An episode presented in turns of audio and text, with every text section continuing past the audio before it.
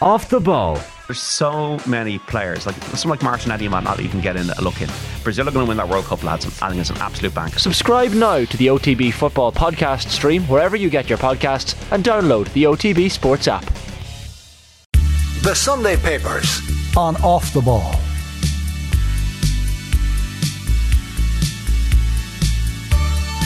Now then, Sunday Papers, you're very welcome. Bring you through the back pages first off. Sunday World, we should uh, mention, very top of the Sunday World, Golden Girls, because it's been an extraordinary uh, performance by the Irish boxers over the past week. Picture of Kellie Harrington holding a gold medal, as is her uh, general habit these days. Amy Broadhurst as well, Aoife O'Rourke. Three gold medals, Golden Girls, they lead the way of the uh, 10 fighters who were out at the European Championships. Uh, 10 Irish fighters, seven came home with medals, which is just extraordinary. And then picture Jurgen Klopp and his face paints a picture just slack jawed as he looked on yesterday. Klopp admits he's in very big trouble after embarrassing defeat at Forest. Uh, crippling uh, result for Liverpool, writes Kevin Palmer. And Klopp said afterwards his side are as low as possible. It feels as low as possible. Massive, massive blow. I have no idea how we could lose that game. And he said, we had to make some late changes. We didn't train with this formation for one second, but that is not an excuse. We have to win this game. So they'll go 14 points behind Arsenal if they uh, Arsenal win today against Southampton. Back page then of the Sunday Mirror. Top picture is Jurgen Klopp looking down. You can't really see his face. Baseball cap on. Klopp's Forest Fire, and then below that, Cris and make up, as in kiss and make up. It's a picture of Ten Hag and Ronaldo and uh, Cristiano Ronaldo has told Erik Ten Hag he wants to uh, fight for his place, which I don't know if that's going to work out very well. Many things on, on, various fronts. We'll come to that in a moment. And then uh, picture Casemiro after his equaliser at Stamford Bridge yesterday. I mean, it's Casemiro. Talked about his water carrier when he arrived, and, and maybe in the company of Modric and Cruz, he didn't stand out as the ball player of that trio. But in Manchester United's midfield, he was fantastic on the ball last night. I think he's surprising a few people. Uh, Sun Sport then. They have uh, brainless, ruthless, fearless. The brainless is Klopp. The ruth it's a bit harsh. Ruthless is Haaland, and fearless is Casemiro. Is the back page of the uh, Sun. Then we have Mail on Sunday. It's a picture of Rob Russell scoring a try for Leinster last night. Blues Cruise. Russell's late try seals bonus point for Leinster as they hold off dogged Munster youngsters. Leinster 27, Munster 13 if you missed it last night at the Aviva. And then an interesting story here Shane McGrath, back page, call for sports funding to be linked to discipline. So this is a Fianna Fáil TD, Niamh Smyth, she's TD for Cavan Monaghan. She's on the Oireachtas uh, Joint Committee for Tourism, Culture, Art and Sport as well.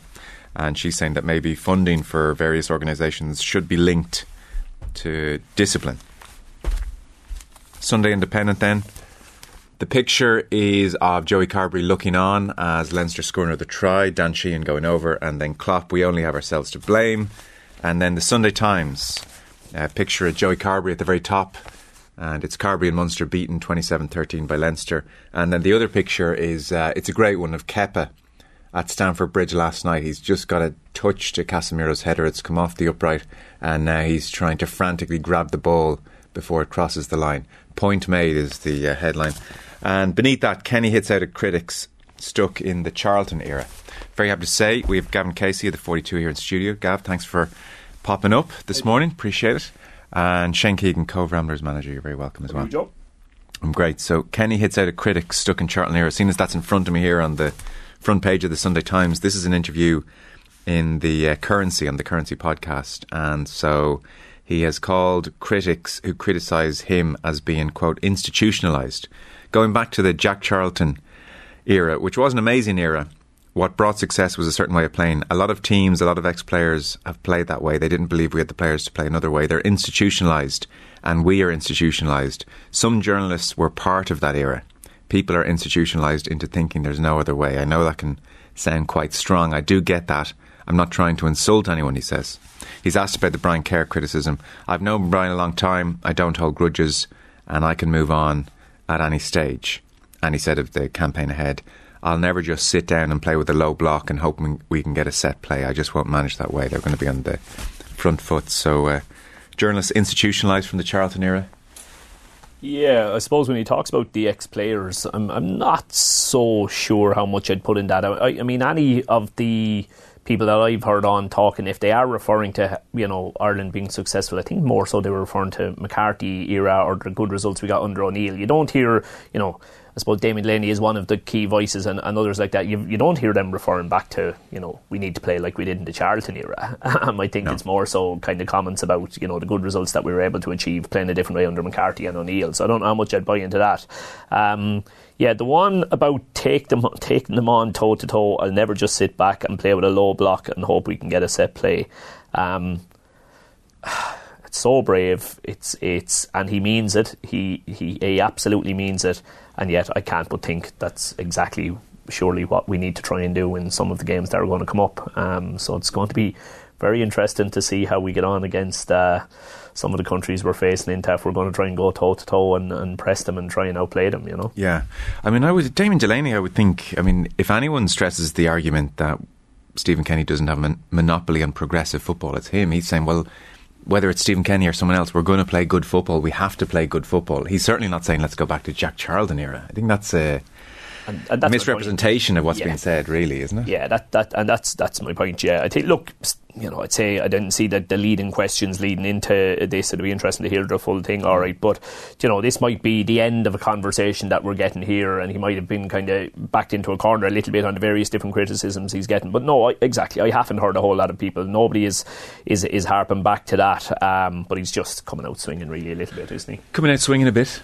Yeah, I guess the irony is that he's speaking about people in the media, past players being institutionalized, and his refusal to play a low block ever would be probably um, part of the reason why some of those very people, some of those media professionals and ex players would suggest that Kenny is almost institutionalized or that he is uh, so steadfast in his own ideology that it lacks pragmatism and that actually frustrates a lot of the people that he seems to be hitting out at. So it's a vicious cycle in a way. I agree with Shane. It's I find it fascinating that he is so um, almost belligerent in his insistence in, in his insistence that uh, Ireland do try to play on the front foot. And I guess to an extent you probably require that belligerence if you are going to revolutionise something or overhaul something.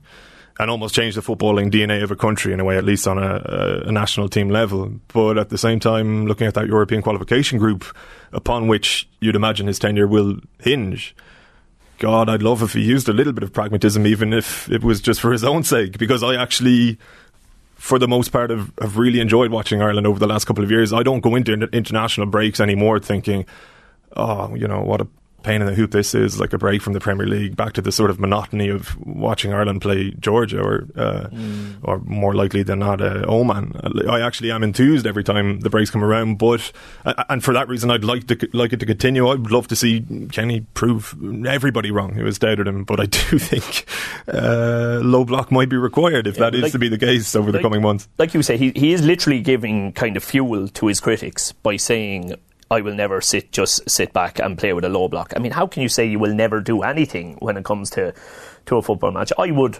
regard my playing style or beliefs, Joe, to be pretty possession based and, and pretty front front foot kind of stuff. But believe it or not, a team I managed once managed to beat a Stephen Kenny team once when I was Galway manager, and we played a low block for 90 minutes. We got our first shot on target in the 91st minute, and we won the game 1 0. Now, it was as ugly as hell, and it's not the way I want to play every week, but it, it's probably the most famous win I can put to my name, and it required a certain style of play. And you can't write off any style of play before you, you know what the requirements of, of each and every game are. Uh, just, just on that quote, I suppose, as well, like he says, uh, I'll never just sit down and play with a low block and hope we can get a set play. Uh, and maybe that uh, additional line there about hoping we can get a set play adds a layer of context to it, which is that maybe he's not saying I will never play a low block ever, but that even if we do deploy a low block, there will be actual transition, there will game. be counter attacking. Yeah. And, and like we've seen that from Ireland to a degree, I think, where at times under Kenny they've probably been at their best on the counter and struggle a little bit when facing against a low block. So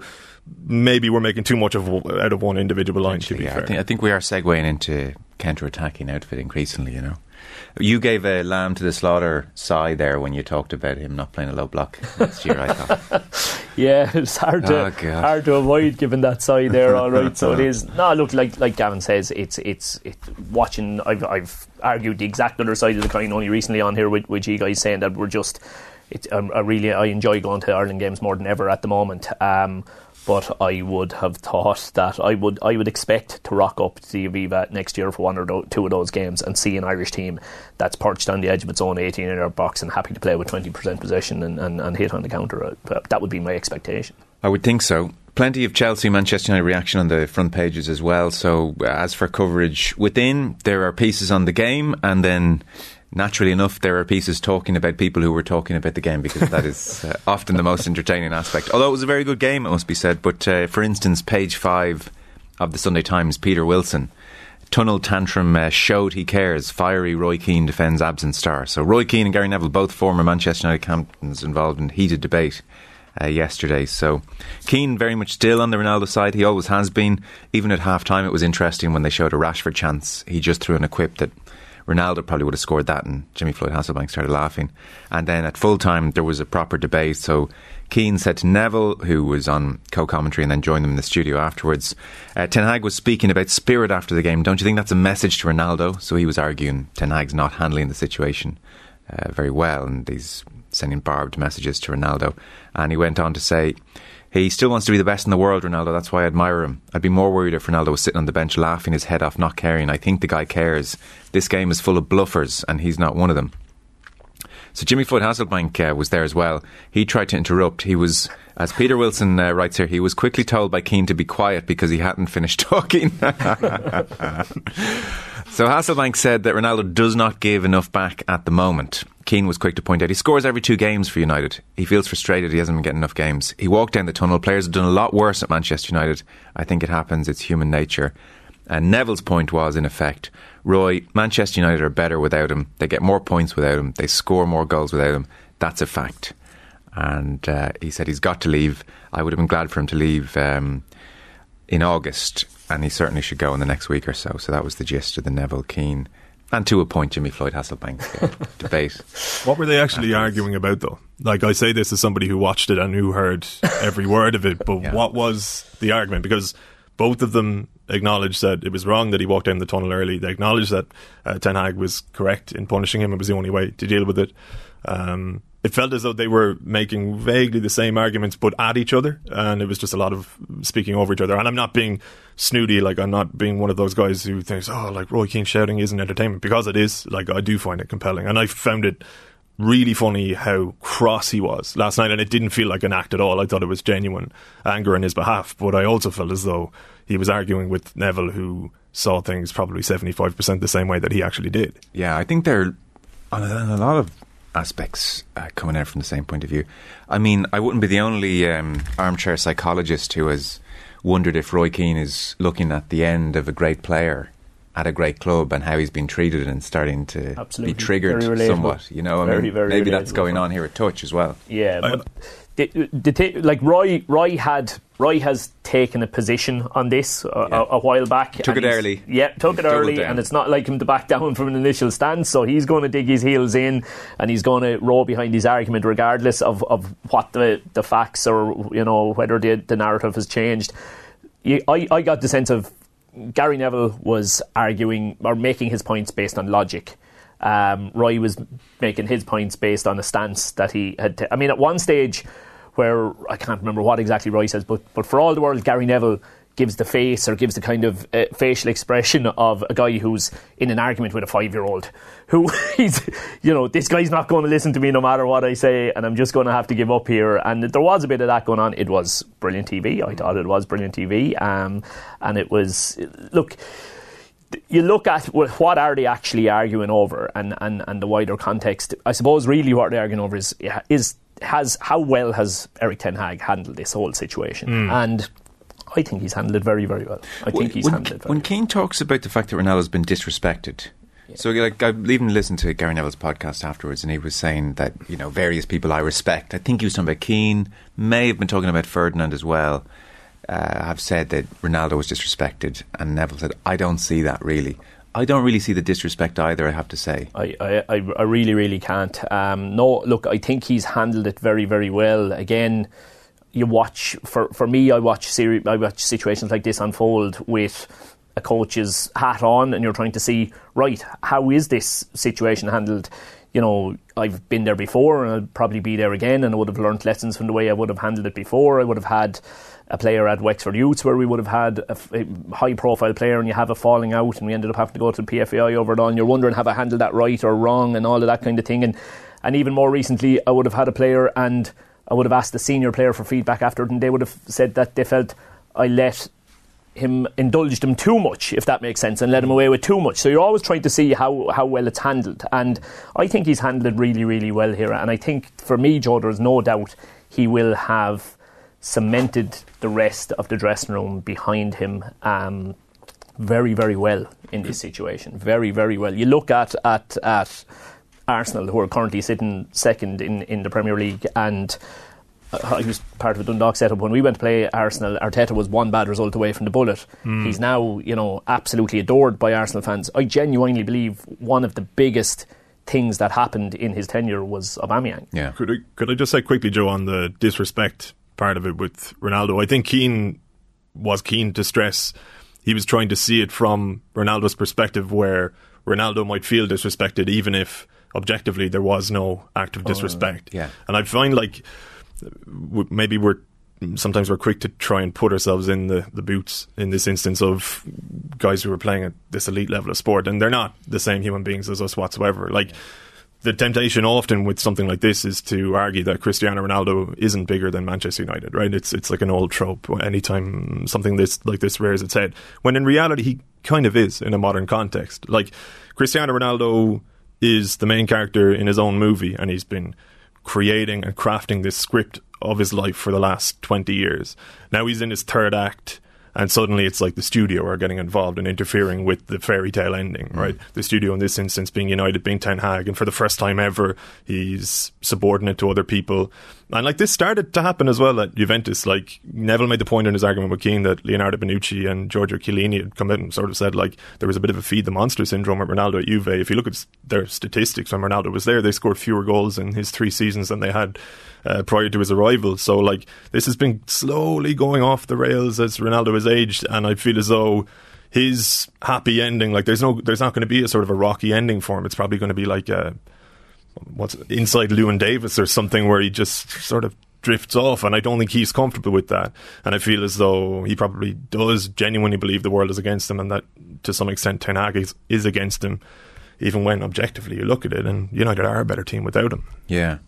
So, like, it's interesting. Paul McGrath writes in the Sunday World, and he does take the position of the footballer, of Ronaldo, as in his, his overriding um, thought the whole thing is just sympathy for Ronaldo. So the whole thing is like, I just feel so sorry for him because I know where he's coming from.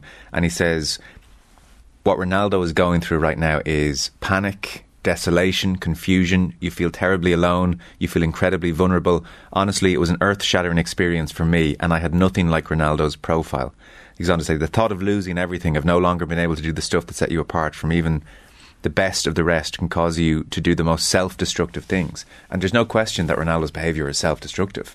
I mean, for him to not sense that against Spurs, everybody at Old Trafford was maybe for the first time in several years realizing, God, we could be onto something here. Everybody was happy. Mm. And for him to but, think, well, I, you know, I'm not going to sense that general mood. I'm going to hit the car and go, but, and then to re- release the statement saying we'll be united again and things will get like the statement was like, you know, look, things are bad now and heat of the moment, but like we'll be together. But everyone's like, we just beat Spurs. Like we are, mm. things are things are fine. There's not a crisis here that needs to be fixed. but again, it's kind of that modern context where what I'm saying about Ronaldo being bigger than United will probably annoy a lot of United fans or football traditionalists. But like, if you think of it from, from Ronaldo's perspective, like he is being publicly humiliated. He has 490 something million followers on Instagram, right? Like United have about 60 million, I think. So just to put it into context, like the extent to which there's been a sort of a culture shift in the social media age where a lot of football fans don't nail their colours to the mast of a particular club but follow individuals. And yeah. Ronaldo is this like walking billboard and brand and this entire thing is being tarnished and like he is so he will be so cognizant after many years of having this level of global fame that he's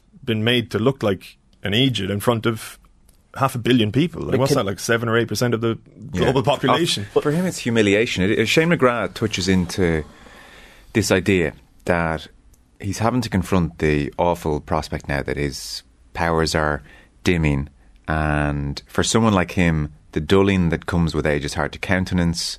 Uh, as well as his extravagant sporting gifts, his ego is also otherworldly, and I think that is the thing with Ronaldo. Like for him to score 700 club goals, you can't have realistic ambitions. You can't have like Can't a be a well- rational sense of yourself. individual. No, you need to be deluded. Yeah. You need to. You, you your ego needs to be out of control to do what he did in his career. So for the first 95 percent of his life, Serves this you. insane self-image he had served him. You well. And now in the final 5% of his career, that's going to prevent him from saying, okay, I can do the Ryan Giggs role. I'll not play for four games and then I'll go in and do an hour. Or, you know, I'll, I'll, I'll segue into bit part, Brian Robson. You know, great players that do that. That's why, as you said, this is not going to be a smooth landing. This Where is like, does he go? oh, I don't know, Qatar for two million a game, or maybe France, or his uh, like. ego allow him though? Would his ego allow him to do, to do that? I don't know. May, do you know, maybe. Look, I, I agree with you. This is not. Like, remember the Celtic Tiger says it's going to be a soft landing? Mm. We're headed for the great Oh, economic yeah. crash of 08 here. Like, he's, he's, he just he can't switch from being what he was for that long, and that served him so well. He can't switch into being, oh, best of luck, Yeah. Langa, Yep. high five, and, you know, score some goals today. And If you you say you used the good phrase when you said he, like his his his actions are self sabotaging his own career at the moment. No oh, doubt, because Oh, self-destructive, yeah. If, if if he if he comes on last week against Spurs, okay, plays out the remaining minutes, does a big round of applause to all the supporters at the end with everybody else, right? He's on the bench yesterday. Yeah. He almost definitely, Definitely comes, comes on, on yeah. when the game is in the balance, right? He potentially scores a winner. Again, we go around, we give the big round of applause. Almost every big club in Europe is going to want that version of Ronaldo. yeah. The guy who's, as you said, the guy who's who's willing to be, you know, come on and win the game for you in the last 15, 20 minutes and is, you know, 100% behind the team It's whether too he big a starts or change for not. him. It's too big. a ch- He is the best of all time. Yeah, but that's actually in his mind, he's the best of all time. And he's not you're- far off it in reality either, mm. Joe, to be honest. He's not. He may not be wrong. You're talking 15 minutes against Spurs.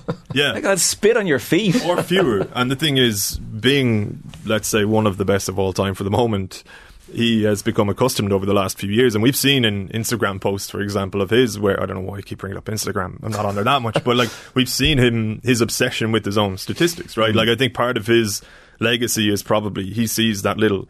Wikipedia entry down the bottom of the page where like he has the, the record for Champions League goals and that record is preserved until Erling Haaland surpasses it in 12 Yeah. years time maybe then he can go off to MLS and, and live out his days. I, I doubt it. But I think coming on for three minutes against Spurs, or, or say even 15, he's probably looking at it, oh, so realistically another game without a goal? Like my goal is to get you, so you're just trying, like even statistically you're on at all shafting me he. Genuinely. And I think, and I Uh, think uh, a, a modern footballer do, does look at things like that and thinks, oh, so you know, my goals to game average is just taking a hit here for what? Like, so I can get a, a quick applause off the bench, and Yeah. that's not going to sit well with him either.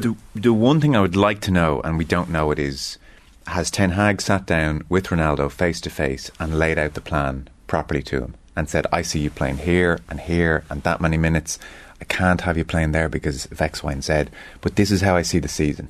How does the other side of that conversation go? Well, it depends. I mean, if Ronaldo could stomach it and it was it was laid out to him in the correct way, maybe. But it's only. a I mean, he may may may, may still have said like, "Get those papers away from me. I'm playing every game. I'm the best." But was it laid out to him as a as a kind of cogent plan, or is it just week to week? Mm. You're messing with my head here. Mm. I'm not playing. I'm playing. What's going on? It just the communicate. We don't know the quality of communication which has gone on, and so maybe that's why off the bench he's just like because uh, I've- he wasn't even there for pre-season. Like this relationship has never been good. No, and I've heard people suggest that maybe Ten Hag has almost engineered this may situation to make it even easier to shift him out the door. But I find that hard to believe, not because I don't believe Ten Hag would be that devious. I think he seems like a very intelligent man who would absolutely have the capacity to do it. But you're actually finding it a lot, or you're making it a lot more difficult to find a suitor for Ronaldo. Like, who's going to want him at the moment? Apparently, yeah. they couldn't in the summer anyway. But that, I yeah, You but know, I mean, if you couldn't in the take it. summer, are you going to deliberately try to make it even harder, like by unless he's trying to blow the whole thing up, and just handshake? get rid of a this million. guy so I can get 50, 60, 70, 80 million to buy a replacement. Like I, I don't. Maybe Ten Hag saying, I don't want to nurse this guy through the next two, three years. No, I've no doubt he's saying that. I don't want a good relationship No with him. doubt. Potentially, you know. So who knows? Yeah, and look, like I said, one thing I know you said it's it's different worldly almost. The, the one thing I challenge on is like we this this happens on a micro level Hmm. at every level in, in local June. Like when you're when you're playing Leinster Senior League soccer. There's a there's a Ronaldo in your dressing room, and there's these kind of dynamics going on. And as I say, and then you ha- again, you know that that thing about everybody else. You know, there's there, there, there's the Ronaldo effect, but there's the everything else. Now, obviously, the obvious one at, at Manchester United is, is Bruno Fernandes. Like it's ridiculous how better Bruno Fernandes is when when Ronaldo is not on the pitch because he quite simply feels, haha. Now today I'm the man, and he steps out and he's a whole different guy. Um, Do you think it's uh, do you think it's purely that? I, I often find uh, because people will make that argument based on Fernandes obviously underperforming when Ronaldo was there, but I even think stylistically Ronaldo isn't the Oh, right there's a bit type of that in it forward. as well, yeah. Because Bruno, like Fernandes, like I'm not saying it's the only pass he can play, but certainly his most effective pass is just a pass that splits the defence, usually in transition. And like Ronaldo isn't the counter-attacking threat he used to be, the way a Rashford is.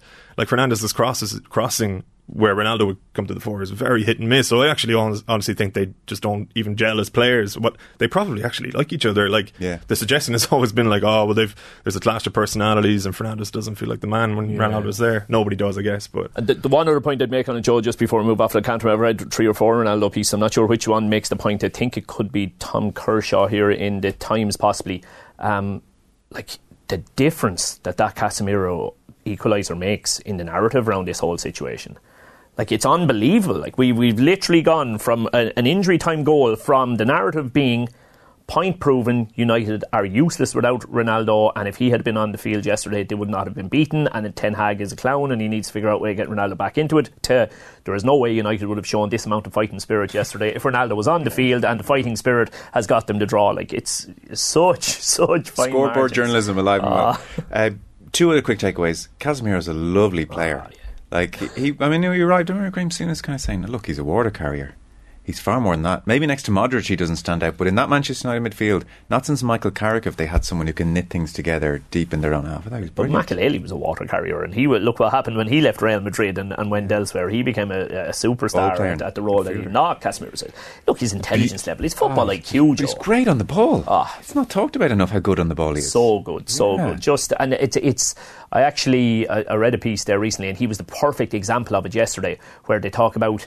Everybody, every everybody is obsessed in football and in coaching at the moment with doing things quicker, doing Yeah. things quicker. Casemiro does things slower. He takes an extra touch on the ball where somebody else would have, you know, played a pass. He actually takes the extra touch, slows it down, and all of a sudden, a new picture. The picture changes in that one second that he's taking the extra touch. The picture changes, and now a whole different Oh, well, situation is, is on. there were times where any Manchester United fan watching certain situations last night was accustomed to, oh, this is where they lose the ball. Yeah. And they kept it. Yeah. And it was down to him. And the other takeaway is Antony is the biggest moan bag on a pitch of all time. And he had a, like a, he wouldn't go at Dalot completely. It was like a 50-50. They mistook who was going to go for a ball that was kind of in between them. And he launches at Dalot. He, this guy's only in the place five minutes. And so he was doing this continuously, but then he met his match in the second half in Bruno Fernandes. and there was a point where the two of them, there was a pressing thing, and it, it didn't work out, and he had to go at Bruno. And as the play was continuing, they are screaming at each other Hmm. for another 20, 30 seconds because Bruno's not backing down either. So uh, Yeah. that could be a Kieran Dyer, As you said, Lee it, Bowyer moment. as you said at the start, there's so much going on here that it does kind of uh, take away from the game itself. They, they kind of the wannabe tactician in me can't let let us pass off without saying like so so unusual to see a substitution made so early in the game in the manner that Chelsea did, and it to have such a massive impact on the game. Um, I know Graham Potter has that reputation, but Jesus, 35 minutes, Joe, that's extreme even by his standards. And literally went from, what was it, 5 3 2 to a 4 4 2 diamond. I mean, you couldn't rip up plan A anymore and, and it worked instantly. Oh, and it uh, worked instantly. Yeah. Instantly. A, It was- a whole new game after Yeah. it. Um, I just think they're going to be absolutely intriguing to watch for the rest of the season. They really, really are. I mean, I didn't like it because it killed the game. Yeah, like, Jesus, Potter. yeah, yeah. ruined this as a spectacle. end end, Yeah, yeah. Uh, so that's uh, the football over the weekend then. Uh, the boxing, I know, caught your eye. So uh, on two fronts, really, there are a couple of pieces about Katie Taylor fights next Saturday in London against an opponent that she will completely outclass and it seems everybody is just bemoaning the fact that the Serrano rematch is not going to happen Hmm. anytime soon. And then there are a couple of pieces as well, and noting the fact Ireland did win three gold medals at the European Championships. We just, we just take this totally for granted. Yeah, well, it's inconveniently timed in relation to the Sundays as well, in that it only happened yesterday. Um, yeah, we might as well start there. It's it's bigger news really than Taylor's fight, and we can come back to that. Mick Foley covers them both in the Times. I guess it can be taken for granted the extent to which the boxers are successful on an international stage, but for a team to win seven medals at the European Championships, even the European Championships lacking Russian competitors in this instance, when their previous record was three, is obviously phenomenal statistically. And I think it's just even the little bits of detail between the lines, if you like, like Kellie Harrington adding European gold to an already phenomenal uh, trophy cabinet, and it completes the set for her. Like she's been a world champion in the past. She's obviously been an Olympic champion, but she'd previously gotten bronze and silver at the Europeans. Injury sort of thwarted her in 2019. She becomes only the second ever Irish fighter after Taylor to have won gold at all three majors or, or the three biggest competitions that you can enter as an amateur boxer. And then, like speaking of hat tricks, Amy Broadhurst, she's a world champion, European champion, and Commonwealth champion within the space of God nine ten months. If know, even it's a real bursting on the scene, isn't it? Yeah, It's yeah, incredible. and like she's been plugging away for years at underage, winning winning European medals at underage level. She's a phenomenal talent. She's almost, in a strange way, playing a similar role to the one that Harrington played when Taylor was part of the Irish fold. In that, Broadhurst has won these all the more remarkably three kilograms north of her natural weight. Like she would probably prefer to be fighting at lightweight. It's just that Harrington remains the uh, incumbent there, and there's only going to be one Olympic spot between them. So that's going to be interesting to see how it plays out Yeah. over the next while. And then you have Aoife O'Rourke, back to back European champion. Just phenomenal by her as well. She won Strandja Gold earlier this year. Her sister, Lisa O'Rourke, is a world champion and plays midfield for Roscommon. So just imagine being their cousin in Castlerea at Christmas dinner. Like, you know, just what would you. I just wouldn't go. You know what I mean? I- but you know what? Like, the, I suppose, like the, to, to tie it together as well. Uh, Zaur Antia, the coach, uh, doesn't tend to feature in these sorts of conversations. And like, he arrived in Ireland in 2003 Yeah. from Georgia. Uh, he's been the mastermind really behind over 150 major medals in those 19 years. I was just going to say, so Bernard Dunne has uh, now departed to India. Billy Walsh, as we know, left, all in acrimonious circumstances, all uh, amidst uh, accusations of the association being badly run. Zaur has been the constant, and the medals have remained constant. Is it too simplistic to say Zaur is the one that we need to really be watching? If he ever goes, then things will change? No, I, I don't think it's too simplistic at all. I think it's accurate. Uh, I think that to uh, the credit of Walsh, to the credit of Dunne, uh, you could make a strong argument that it could be even better if both of them were still involved. Yeah, okay.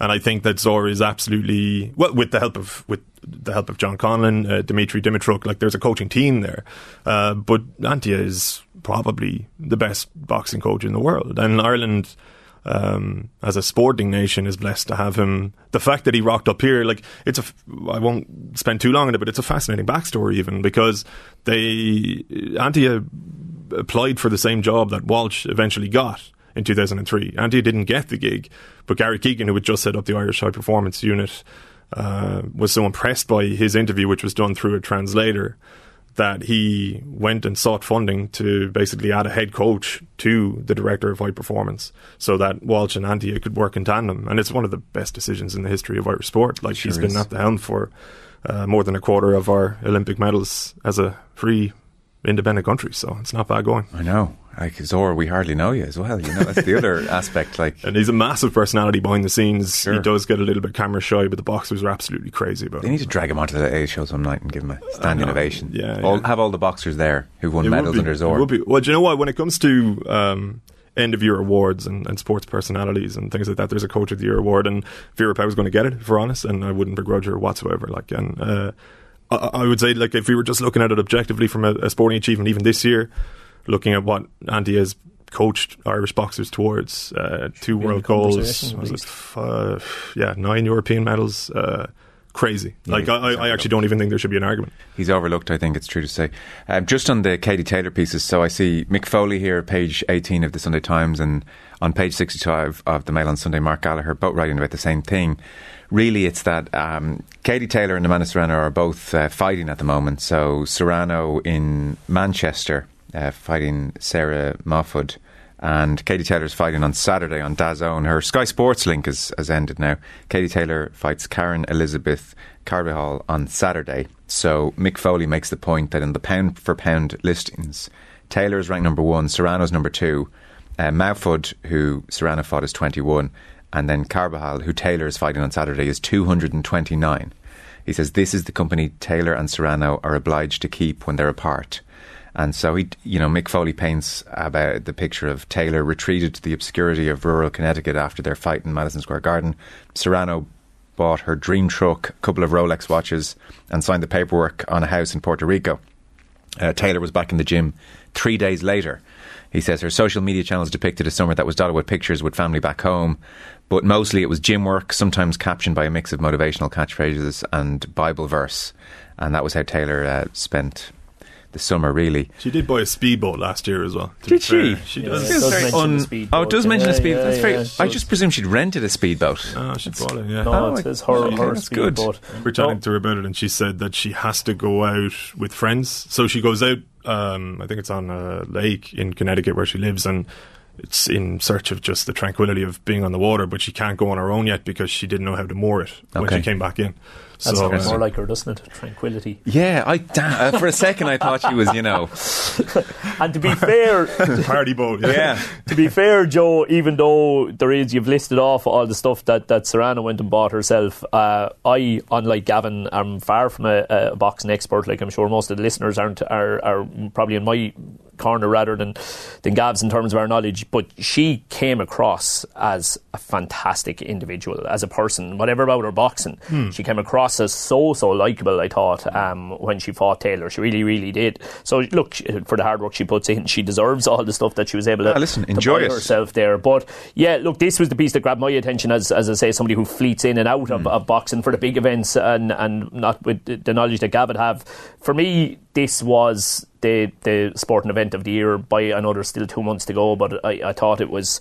It was absolutely unbelievable. I, I've never seen a comeback in any sport to rival what, what Katie Taylor did on the night. It was incredible, incredible viewing. Yeah. Um, and on that side of things, you're saying, absolutely. When do we get the rematch? Bring it on. And you know, if it's in, if it is in Croke Park, if they could uh, arrange it to be in Croke Park, and he goes into a little bit of the ins and outs of Yeah. why that may or may not happen. You know, I for one and many many more would look to be there. Well- on the the only other thing I'd say, Joe, on Yeah. the flip side, we having watched it that night. I don't know if I do want it to happen because I can't see any world in which he wins a rematch. To be honest with you, Well, Mark Mark Gallagher talks about that, like how the initial enthusiasm has waned. So he said, within moments of the final bell, before everyone started to breathe normally again, the appetite was whetted for a rematch. Even Serrano and her promoter Jake Paul were swept up in the excitement. In the immediate aftermath, the pair were agreeable to coming to Dublin for a second act. Such was the momentum. There was contact between Taylor's team and Croke Park about the prospect of staging it there. However, the initial enthusiasm from Serrano and Jake Paul soon started to wane. It took a long time for all parties to agree to a first bout, and now it looks likely that if there is to be a rematch, the negotiations will be even longer, even more protracted. Such as Taylor's appeal, there's a decent chance she could sell out Croker, irrespective of her opponent, but her team wants Serrano. And part of that seems to be Serrano now says, You need me, let's pay up. I think a lot of um, people's interpretation of Serrano or the, the sort of forward facing personality that we see on social media can get conf- conflated with the actual Amanda Serrano in the sense that she doesn't even have a phone, to my knowledge, or at least she's made a virtue of not having a smartphone for a long time. And her tweets are generally sent by her manager, Jordan Maldonado. So the person that we saw in New York, and I was lucky enough to be over there for the fight and during the week, is actually the Amanda Serrano who does want this rematch, but she, like everybody else, has a team around her who see the sense in waiting, and there's huge sense in waiting from their point of view. Like they, Katie Taylor uh, beat Amanda Serrano fairly and squarely, but by a hair's breadth. And if you wait a year, as they seem intent on doing, Taylor's not going to be better next time around. Now, there's an argument to be made that Serrano at 33, 34 may not be better either. But it, you know, if your money was on anybody, it would be on Serrano in that rematch. The reason why it hasn't come to fruition outside of that sort of tactical delay is that when the first fight was agreed, and Mark Gallagher makes the point that it was protracted. If the rematch negotiations are more protracted, more protracted, it simply won't happen because Taylor will be about forty-two and Serrano will be retired equally. So, but the reason why it isn't coming around more quickly this time is because a lot of the I guess a lot of the concessions made to Serrano's side of the equation in order to get her to take the first fight sort of affected the rematch in that Matchroom were so keen to get the first one done. It was like, sure, yeah, you can do that in the rematch. You can do this in the rematch. And now when it's come to negotiating the rematch, obviously Matchroom are trying to roll back on some of the okay. uh, promises they made, and promises are pretty loose in boxing. And it's actually Jake Paul who's pulled the plug in it rather than Serrano. I saw Serrano on Instagram yesterday making the point on uh, video clip of Taylor discussing the prospect of a Croke Park fight, saying like, "I'm still up for it. Like, let's do it soon." She seems keen. Again, maybe that's Jordan Maldonado, as I say, but it's a decision that's been made uh, in her orbit rather than by her directly, and one that will probably benefit her in the long run. The uh, interesting questions for the Taylor camp, and maybe for Katie Taylor herself more than anyone, is say this drifts into next year, say this drifts into 18 months. Does she say, I've gone too far into decline? I don't think she sees herself as being in decline. Um, I also don't think that she believes that she can go on for five or ten years or whatever she said over the last couple. I do believe she's probably starting to realize that she is taking a lot of punches, like particularly from Serrano, who hits extremely hard.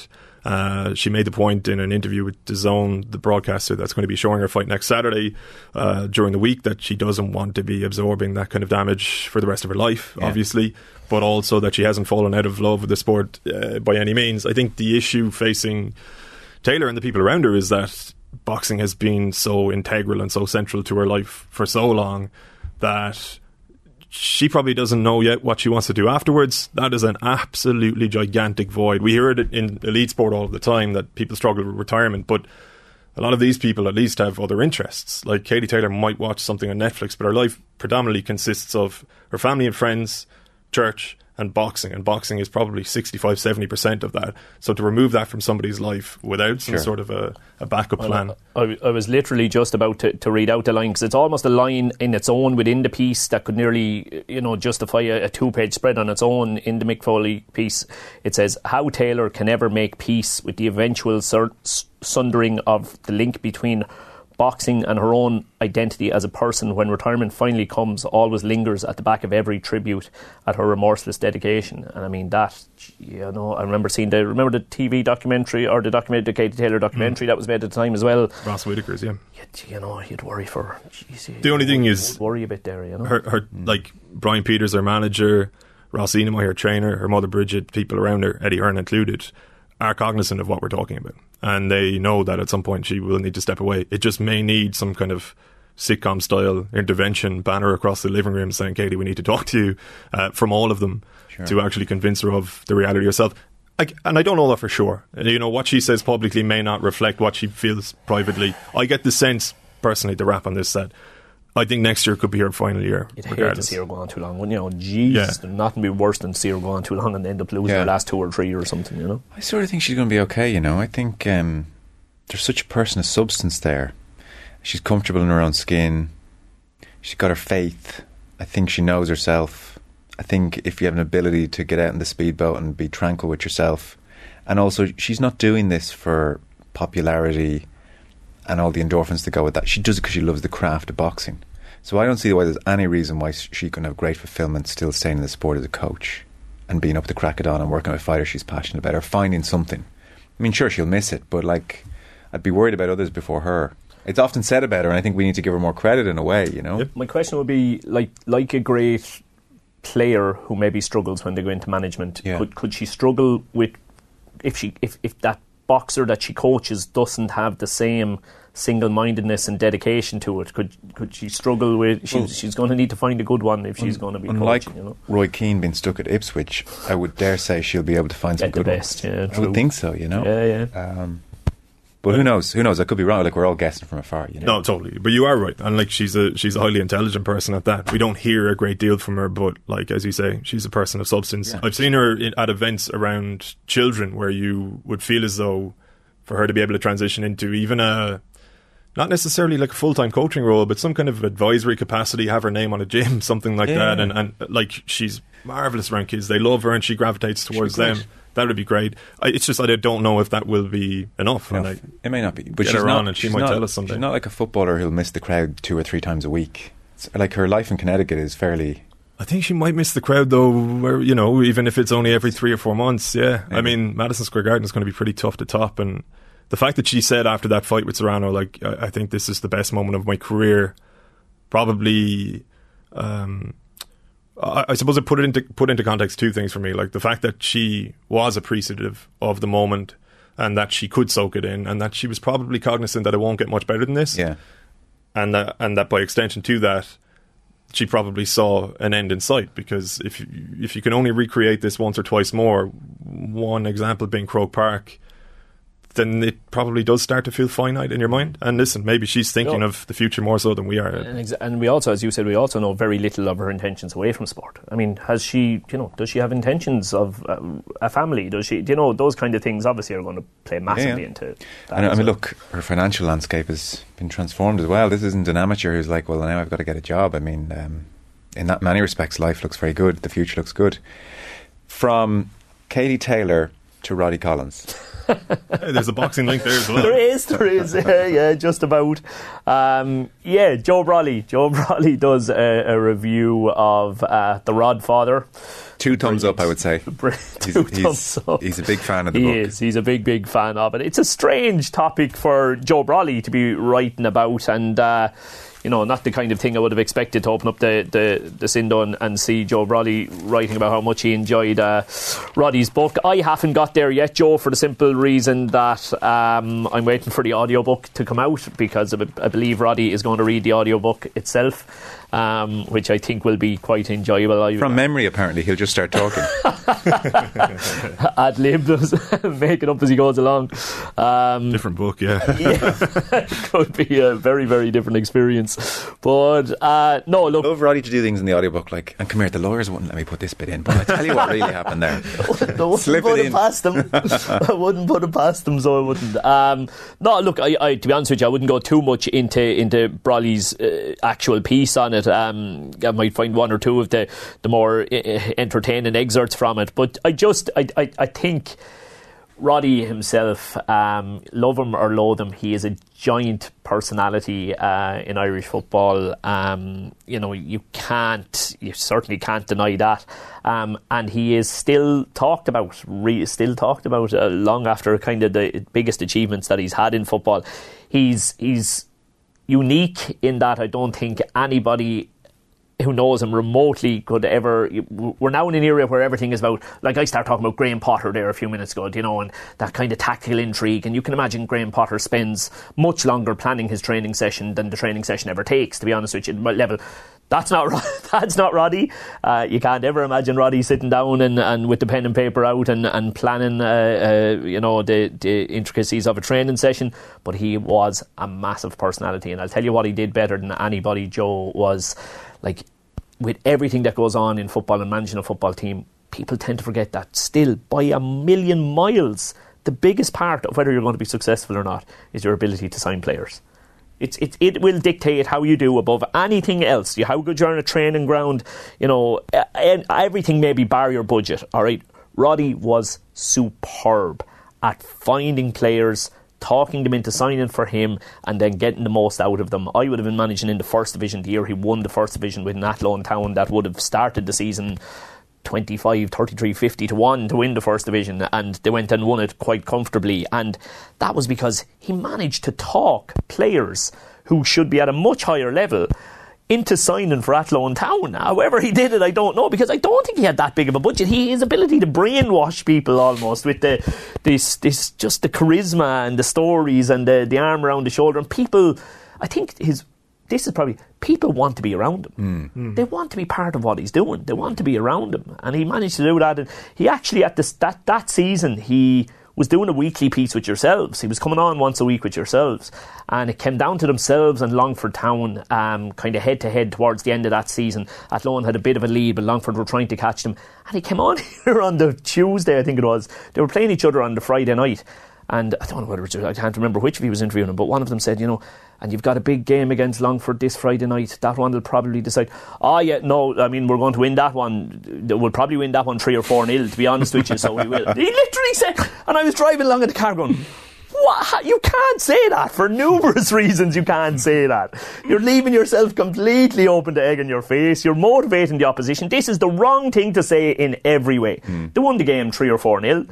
Roddy looks an absolute hero, but like he would, you know, he was just the kind of personality who would do and say things, and you know, even just chatting to him after a game, you just enjoyed being around him. You Yeah. really enjoyed being around him, and I can't wait to like the book will teach me little to nothing I would think about certainly coaching will teach me a bit about man management I would think all right.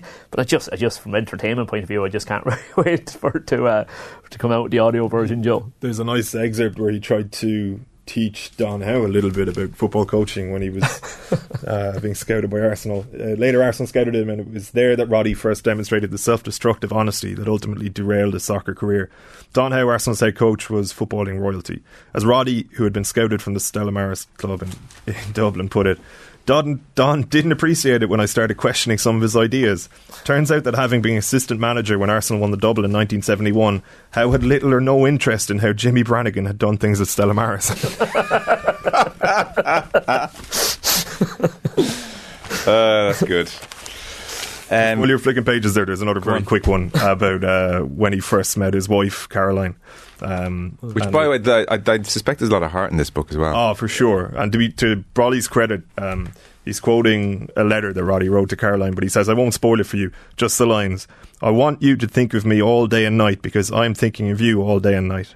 Uh, I swear, I will not go off with any girls."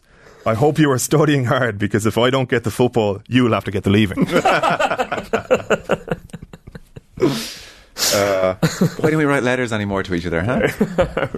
romantic Hey, speak for yourself. romantic rod Uh, to blitz through a few um, pieces then, and we'll get to some others that you guys have picked out. For instance, there's a little bit of cycling in the papers. You've got Mark Gallagher, page 60 of the Mail on Sunday, spoken to Dan Martin about his new book, and invariably. Um, the issue of doping comes up, and there's a parallel with the Paul Kimmage piece in the Sunday Independent. So, uh, the new book is called "Chased by Pandas: My Life in the Mysterious World of Cycling." And what Dan Martin says there is, your options when you go into cycling are A, practice the sport in a despondent and defeatist state of mind, B, quit the sport, C, turn to doping, or D, avoid thinking about it. I chose option D. I knew doping was taking place, but I didn't let knowing it taint my uh, way of thinking. And uh, he goes on to be interviewed by Mark Gallagher, and he says, That's the truth. He says down a phone line from Andorra. Maybe guys knew not to offer me anything, but it didn't come into my orbit. Uh, but as I say in the book, I knew it was taking place. I just wasn't. It just wasn't taking place near me. Is it still going on? Nobody's ever going to be able to say that it's not. In any sport, you're never going to completely eliminate cheating. But I know that guys can compete cleanly in the sport because I was able to compete. If guys like myself are still able to compete, then the sport is doing something right. Uh, Paul Kimmage is remembering um, 1998 because of the, obviously this talk now the tour uh, coming back, uh, the Festina scandal of '98, and the fallout from that. Uh, there was promises made. He, he remembers uh, November '98. Jean-Marie Leblanc, director of the Tour de France, speaking before the Palais de Congrès in Paris, and an impassioned speech about the future of the race and how it was going to be done clean and. Uh, we we have to change things, and of course, Lance Armstrong wins the following year, and he's six won by 2004, and um, Kimmage's reference references uh, Paul Kimmage's re- references Dan Martin's book as well.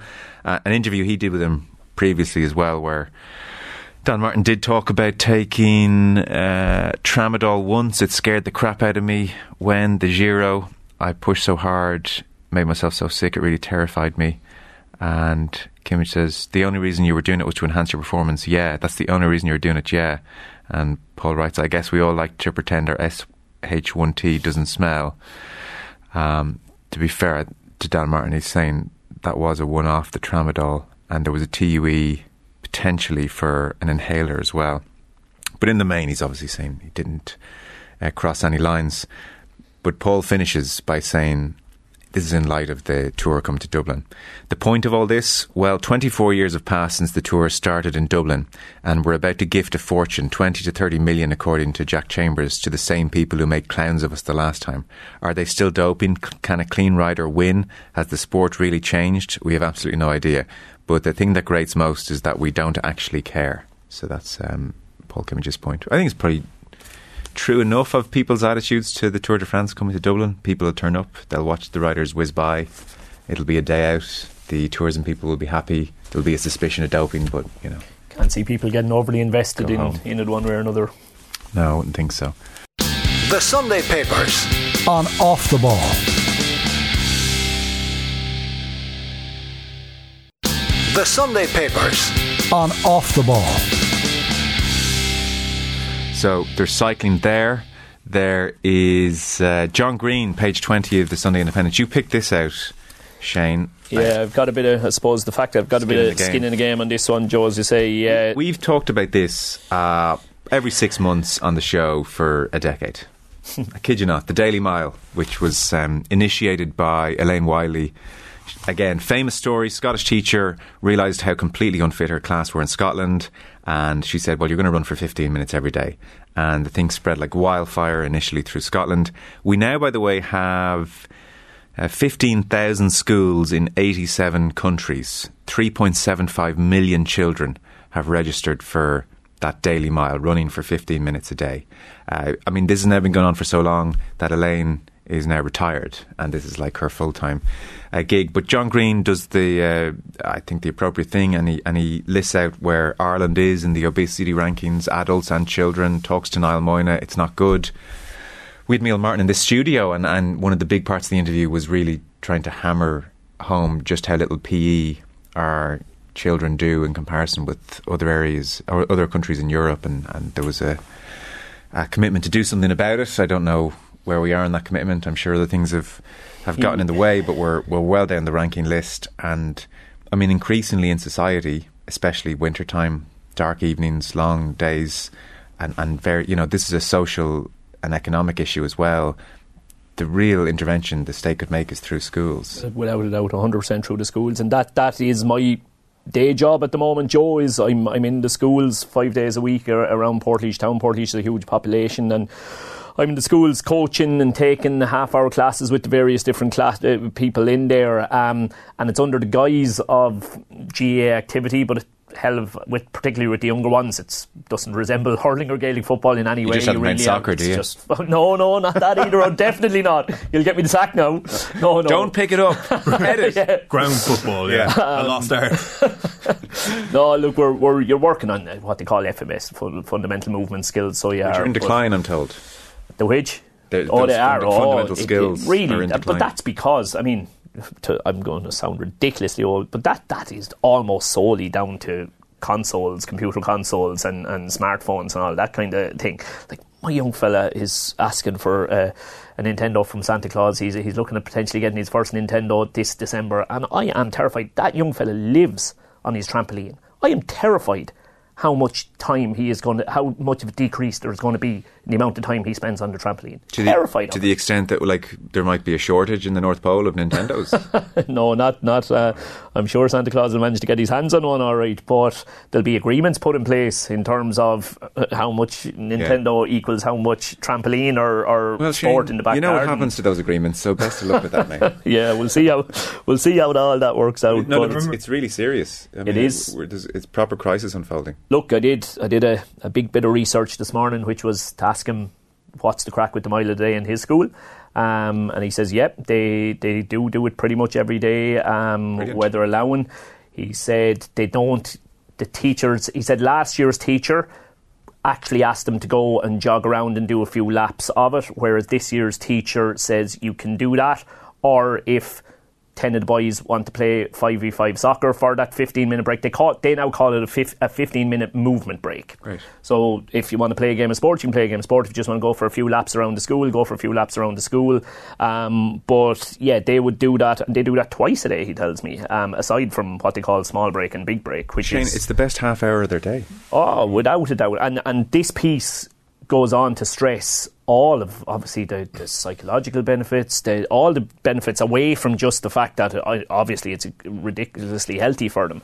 Um, but in terms of you know friendships and all of that kind of thing, like we also established one of the. Um, the junior park runs in our town just this year, Joe, as well. And again, you know, another thing for because obviously I am heavily involved in sport, but you are conscious that so many people aren't because sport, as the point is made here, is inherently competitive, and a lot of kids you know, as soon as they hear competition, no, don't want to have anything to do with it. So the, we brought in the, the park run believe it or not, this morning's is the first we've had to. We, we established it in June. This morning's is the first we've had to call off since then because it was absolutely lashing at home and we were coming out. But we have the park run every Sunday morning um, in our place at half past nine. It's two kilometres. Some of them Connor, my fella, is quite competitive. Some of them will run it and do the best they can. Others will jog around so slowly that they're barely moving, but they'll be chatting away to their best friend the whole way around it, Yeah. and there's still great benefits from it. And, And, so- and sorry, in a year's time, they'll be jogging a bit more quickly. they, they will, of Yeah. course, 100%. Joe, and, and the knock on effects, Joe, then, as well as that. So, our, our track, thankfully, is right beside the park. So, sure, there's not a, a single kid who comes to do the park run who doesn't then go from the park run into the park. And best of luck trying to get them out of the park. They're probably there for another hour. So, all of a sudden, you know, it's 11 o'clock.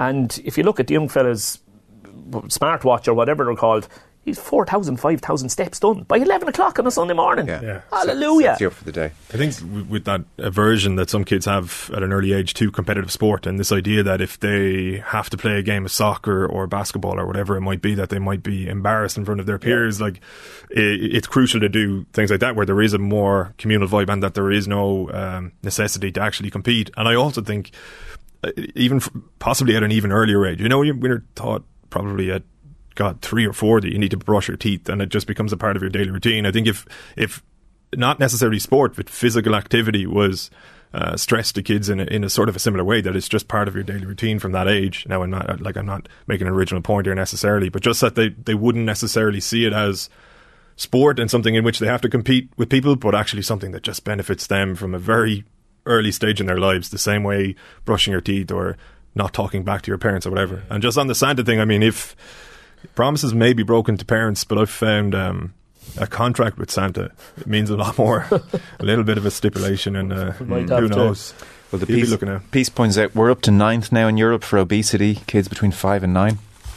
So it's not in a great situation, really. That's John Greene. It's across two pages, pages 20 and 21. And uh, I mean, that's a big success story, though, to have 3.75 million children registered for the Daily Mile. I mean, from let's just do it in my classroom in Scotland to that in a decade is, is quite something. It shows how change can be made pretty quickly. Well, on the uh, trying to make change pretty quickly point, it is Respect Referees Day. Weekend? Day. Day, I think. Day, yeah. yeah. Pat Spillane in the Mail and, or in the Sunday World says this is just a PR thing. I mean, I, obvi- Joe, we could, we could obviously never, it is. We could never respect him for a whole weekend. Uh, obviously, it's a PR thing. Of course, it is. Uh, that's the point. It's to raise awareness. Um, so you have various people writing about this. Colm O'Rourke, page 13, Sunday in a Pen, and Tommy Conlon, page 12, Sunday Indo. Shane McGran, the Mail on Sunday, is touching on it as well. I mean, there's just so many uh, different approaches. Like Colm O'Rourke talks about a lack of accountability at the root of ill discipline. Um, talks about, you know, if, if a mentor is doing it from the sideline, then the club need to get onto the mentor and get that sorted ASAP. If it's somebody in the crowd who's a baying ass from outside the wire, then those around that person maybe say, say something. He says, uh, most of the time, the best people to do this are women. They might feel intimidated. But the quote attributed to Edmund Burke applies here. The only thing necessary for evil to triumph is that, is that good men, he puts in brackets, and women do nothing. Decent supporters have the power to rein in a lot of bad behaviour. And he also says there are more excuses now for young people's bad behaviour than in previous generations. Lack of parental control, shortage of money, no role models, etc. Nobody seems to understand two words personal responsibility. It is the root of civilised uh, society. So that's uh, some thoughts from Conor Burke. Uh, Tommy Conlon, I, I thought it was just it was just brilliantly written. I thought um, the point has probably been made numerous times before, but in effect, it's quite a long piece. But he's basically saying that this is just the you know the, what makes the GAA great is also at the heart of this referee ill discipline in many ways. He said the the very essence of the organisation is the umbilical connection between home and game. You play the game not just for the game's sake, but for the community that you represent. The two strands inextricably interwoven. The game, therefore, transcends mere sport. And he talks about tribal expression. My parish against your parish. It's upon this rock the GAA built its church. But he says, if you play with fire, you get burnt. The same fuel that has propelled the GAA to such power and stature as an organisation is the same fuel that explodes into malaise and violence when sparked by the slightest altercation. He said the GAA has never been able to seriously eliminate this scourge because to do so would require a repudiation of its own core principle, its essential raison d'etre. There is a profound psychological conflict at the heart of this matter. He finishes by saying, So it would seem that as it was in the beginning, is now, and ever shall be. There shall be no returning to the. There shall be no returning of the genie to this particular bottle. I don't think it's right to say the GAA can never get on top of this, but I do think there is absolutely something in Tommy Conlon's piece. I've been in soccer dressing rooms and GAA dressing rooms uh, growing up right the way through to mid 20s when work took over, and absolutely the uh, fuel of the GAA dressing room was we're playing the lads from down the road. This is us against them. And you were charged going out, and there was violence in the air. Whereas football, there was never that sense of tribalism. It was like first tackle, first pass, let's go out and play our game, that kind of stuff. Not to say there weren't issues in football matches as well, and there have definitely been issues on grassroots soccer sidelines for sure. But it didn't get the heart beating in the It's same almost, way. It's, it's almost a pro and a con of the GAA. That's what he's saying. It means more. Yeah. It means more. Because it means more, the ref is going to get more abuse. And like a slight on you is a slight on the town, so you better fight back. That Yeah. kind of atmosphere. It's brilliantly written. Look, Joe, the only point I, I would make, and we're talking about referee day, like, is it possible to change it? It is possible to change it, but it absolutely has to be a, a bottom up approach. I, I was at a Cumann na mBunscol game during the week, um, and I cannot understand if, if I was the referee, and I wouldn't. I'd like to think I'm not that soft skinned. If I was the referee, I cannot understand why the referee did, didn't just halt the game. Who was it, parents? Literally, yeah. Yeah, literally just so we're talking Cumann na mBunscol, so we're fifth and sixth class kids. There was a gaggle of three dads standing together on the sideline who were so invested in this game of eleven year olds kicking a Gaelic football around the field. It was absolutely ridiculous. And by God help that referee if he made any decision that those three men weren't happy with. It's embarrassing, isn't it? It was ap- embarrassing to everybody bar those three. Those three didn't seem to. And I got moved into a position where I was trying to get in their eye line and kind of giving them looks as much as say, boys, can you hear yourselves here, kind of a thing. And they looked at me as much as to acknowledge me. Who, like, who, you just go on with yourself hmm. there. And off they went again. But the for me, the only way that that stops is that the referee stops the game and refuses to continue with the game unless they are re- literally removed. And and then the kids see how wrong this is, and then maybe the kids' behaviour is slightly different when they're an adult. But it's not going to get fixed. I understand the GAA have to be seen to try and do something fair play to them, but um, like this is something that I, I think is going to need 10, 15 years of fixing, and it has to happen with. like Pat Spillane's right. Of course, it is just a gimmicky PR weekend. You know, he's not wrong. But I guess they feel they have to do something because actually, it's been as bad a year as I can remember.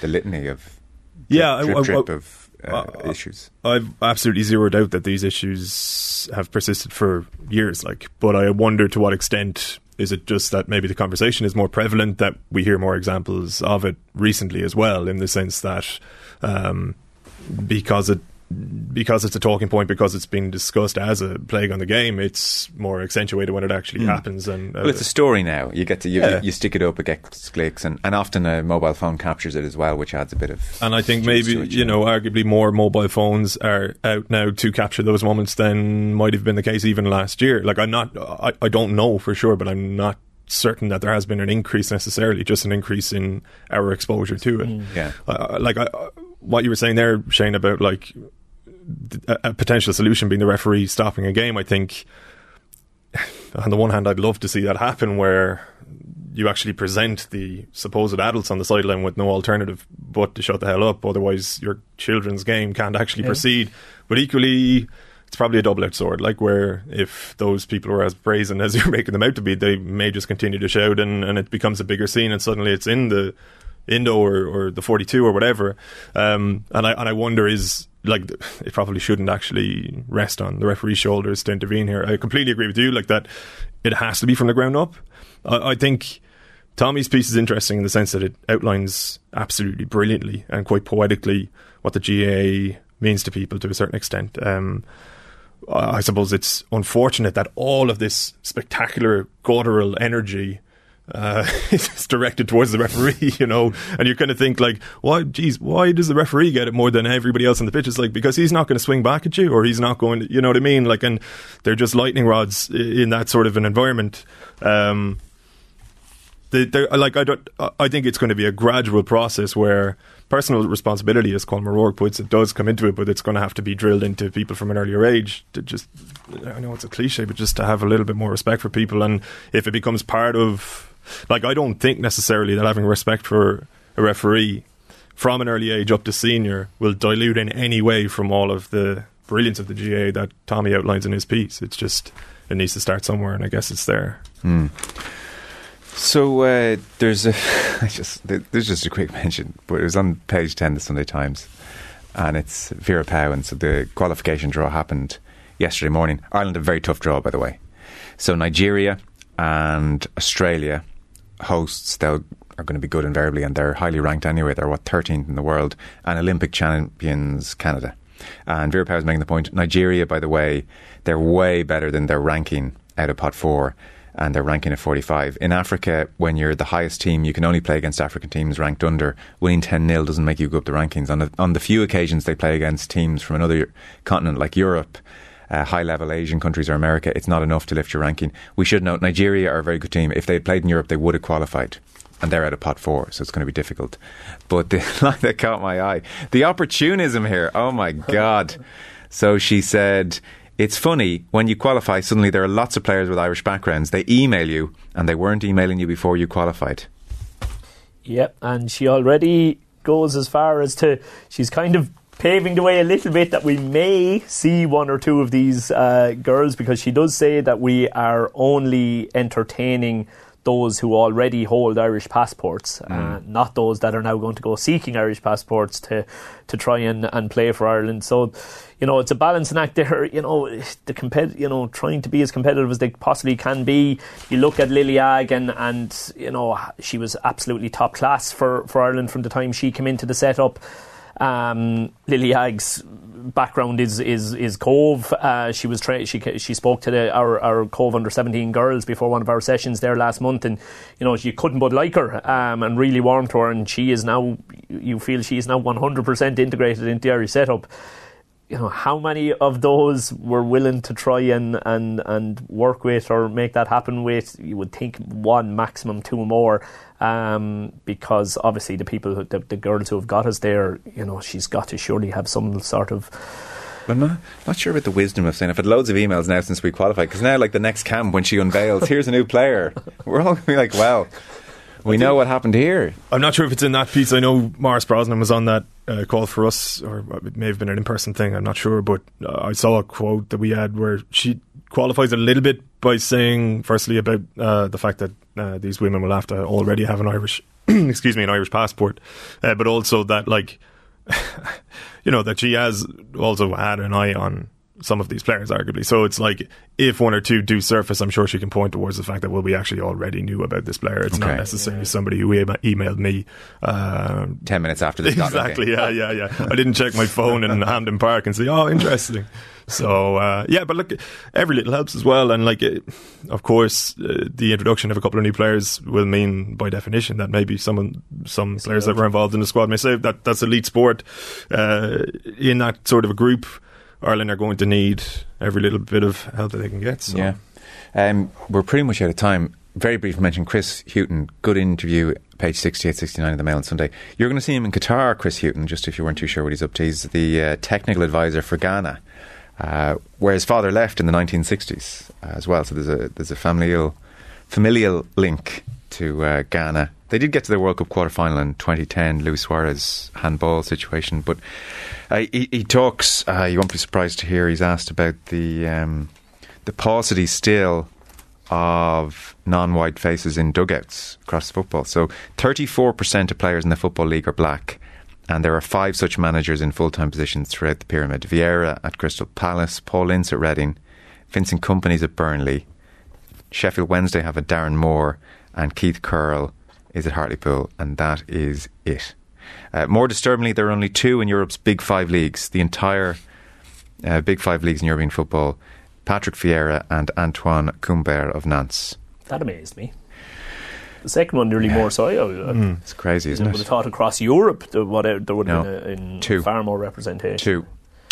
And I like doing stories ten years ago. Should we bring in the Rooney Rule and all this? And there were like three in the football league, and now there's only five. So it actually hasn't improved. And he says huge lack of diversity, and it's not because the talent pool isn't there. I will never accept that.